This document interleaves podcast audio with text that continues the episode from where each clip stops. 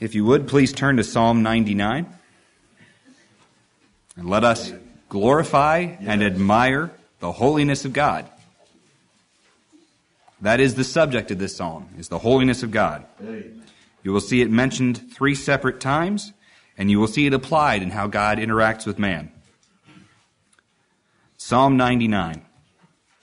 The Lord reigneth. Amen. Let the people tremble. Yes. He sitteth between the cherubims. Let the earth be moved. The Lord is great in Zion, and he is high above all the people. Right. Let them praise thy great and terrible name, for it is holy. Amen. The king's strength also loveth judgment. Thou, thou dost establish equity. Thou executeth judgment and righteousness in Jacob. Yes. Exalt ye the Lord our God, and worship at his footstool, for he is holy. Amen. Moses and Aaron among his priests, and Samuel among them that call upon his name.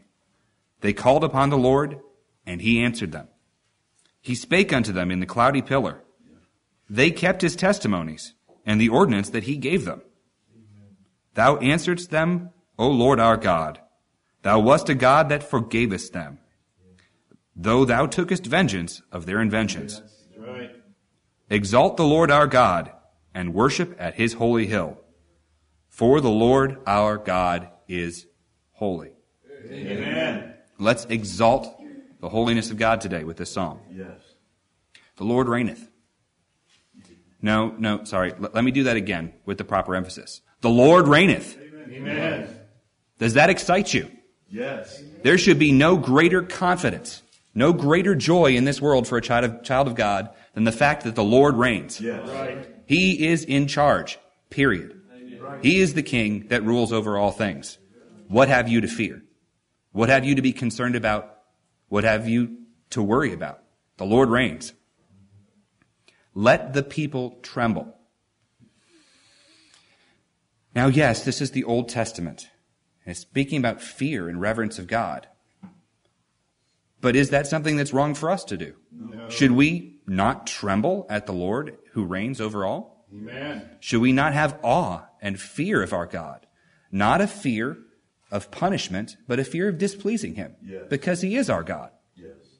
I'll have you remember that in the New Testament you'll find the words, again, New Testament, for our God is a consuming fire. Right.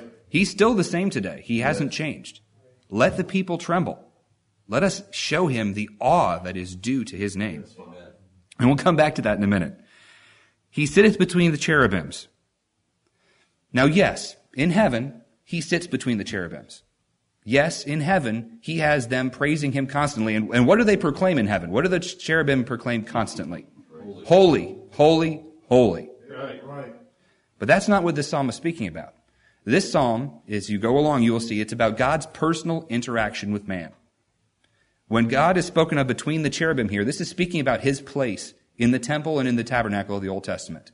He was on his mercy seat between the cherubim. God was with his people, with them in that place. Let the earth be moved. Yes. There should be awe and reverence that comes on us for the fact that God is with his people. Yes. He's present with us. He's not just a God sitting in heaven beholding. Amen. He's with his people. Let the earth be moved. Let every single person, every single creature, let the ground itself be moved in awe of a God that is with his people. Right. The Lord is great in Zion, and he is high above all the people. Is he great in this Zion? Yes. Is he great in your heart? Amen. He is holy. Is he great to you? He is high above all the people. Well, he's not just high above all the people. As we're told in another psalm, he humbles himself to look on the things in heaven.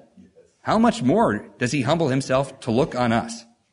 He is high above us. He is great. And so, he should be great in Zion to us.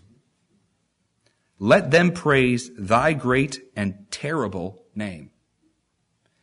Now, we live in a generation that doesn't like the idea of a God that is terrible, that should cause fear, that should cause awe. Know, God is supposed to be our buddy, our co-pilot, all those things to people today. But he is terrible. Yes. He exacts judgment in the earth. He takes vengeance, as we've already heard and as we will hear yet again in this psalm. God is terrible. He's powerful. He's strong in majesty and might. Should we bless his name for that? Amen. Amen. That's part of what the Lord wants us to know about him is that his name is terrible. His name brings fear. Why do you think the Canaanites would remember? This is the God that destroyed Pharaoh in the Red Sea. God wants his name to be terrible to his enemies. And he wants it in many ways to be terrible to us that we reverence it properly. Why? For it, his name, is holy. Amen. Our God is holy. He is perfectly free from sin. That holiness is the way that all of his acts, all of his character traits and attributes fit together in the way that is perfectly right. And that includes his vengeance and his justice. That's part of his holiness. The king's strength also loveth judgment. Now this king's strength, the strength of the king is God. Yes. He loves judgment. He loves to do what is right. That's right. But not only does he love to do what is right, because you know there are just men out there who, who like right things.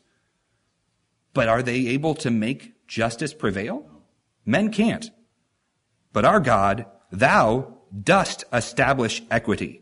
Thou executest judgment and righteousness in Jacob. He doesn't just love justice.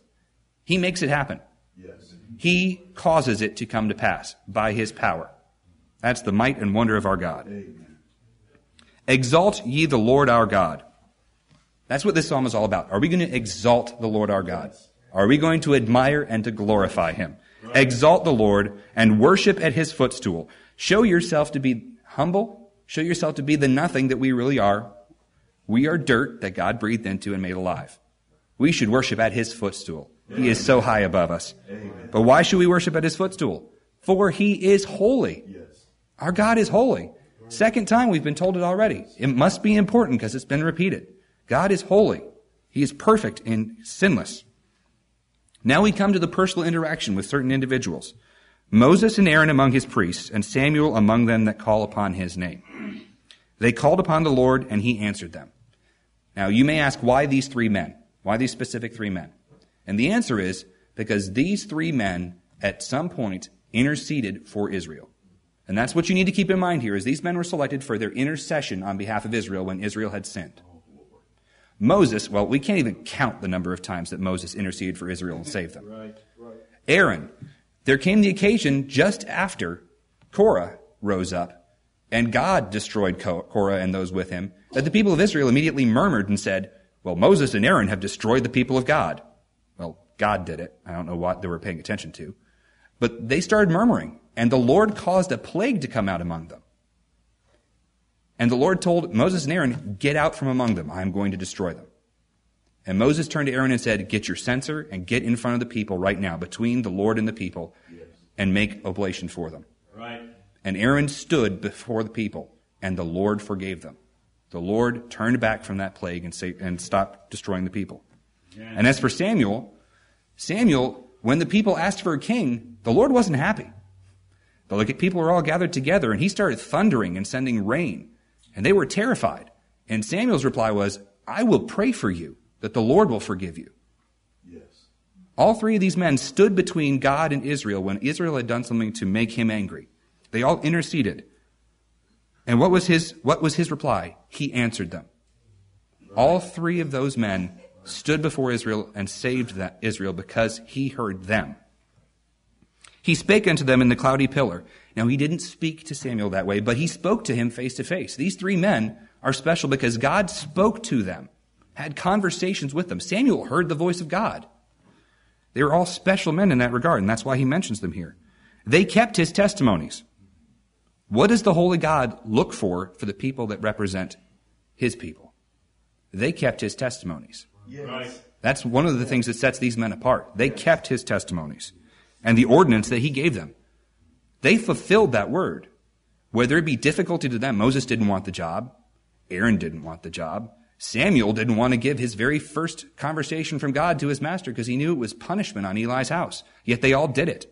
They all fulfilled their tasks because they knew the Lord was holy and they wished to serve him. And what was the reply? Thou answerest them. The Lord answered those men because of the way that they conducted themselves. He spoke to them face to face because of how they acted. O Lord our God, thou wast a God that forgavest them.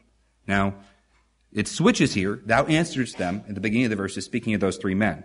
But the next two portions of this are not speaking about them. Thou forgavest them. Because of the righteousness of these men standing before and interceding for the people, he forgave Israel three times. Well, more than that if you count Moses. Thou, though thou tookest vengeance of their inventions. Now, this is not describing vengeance upon Samuel or upon Aaron or upon Moses. This is speaking about vengeance upon Israel. In all three occasions, God had already started his judgment. He'd already caused trouble.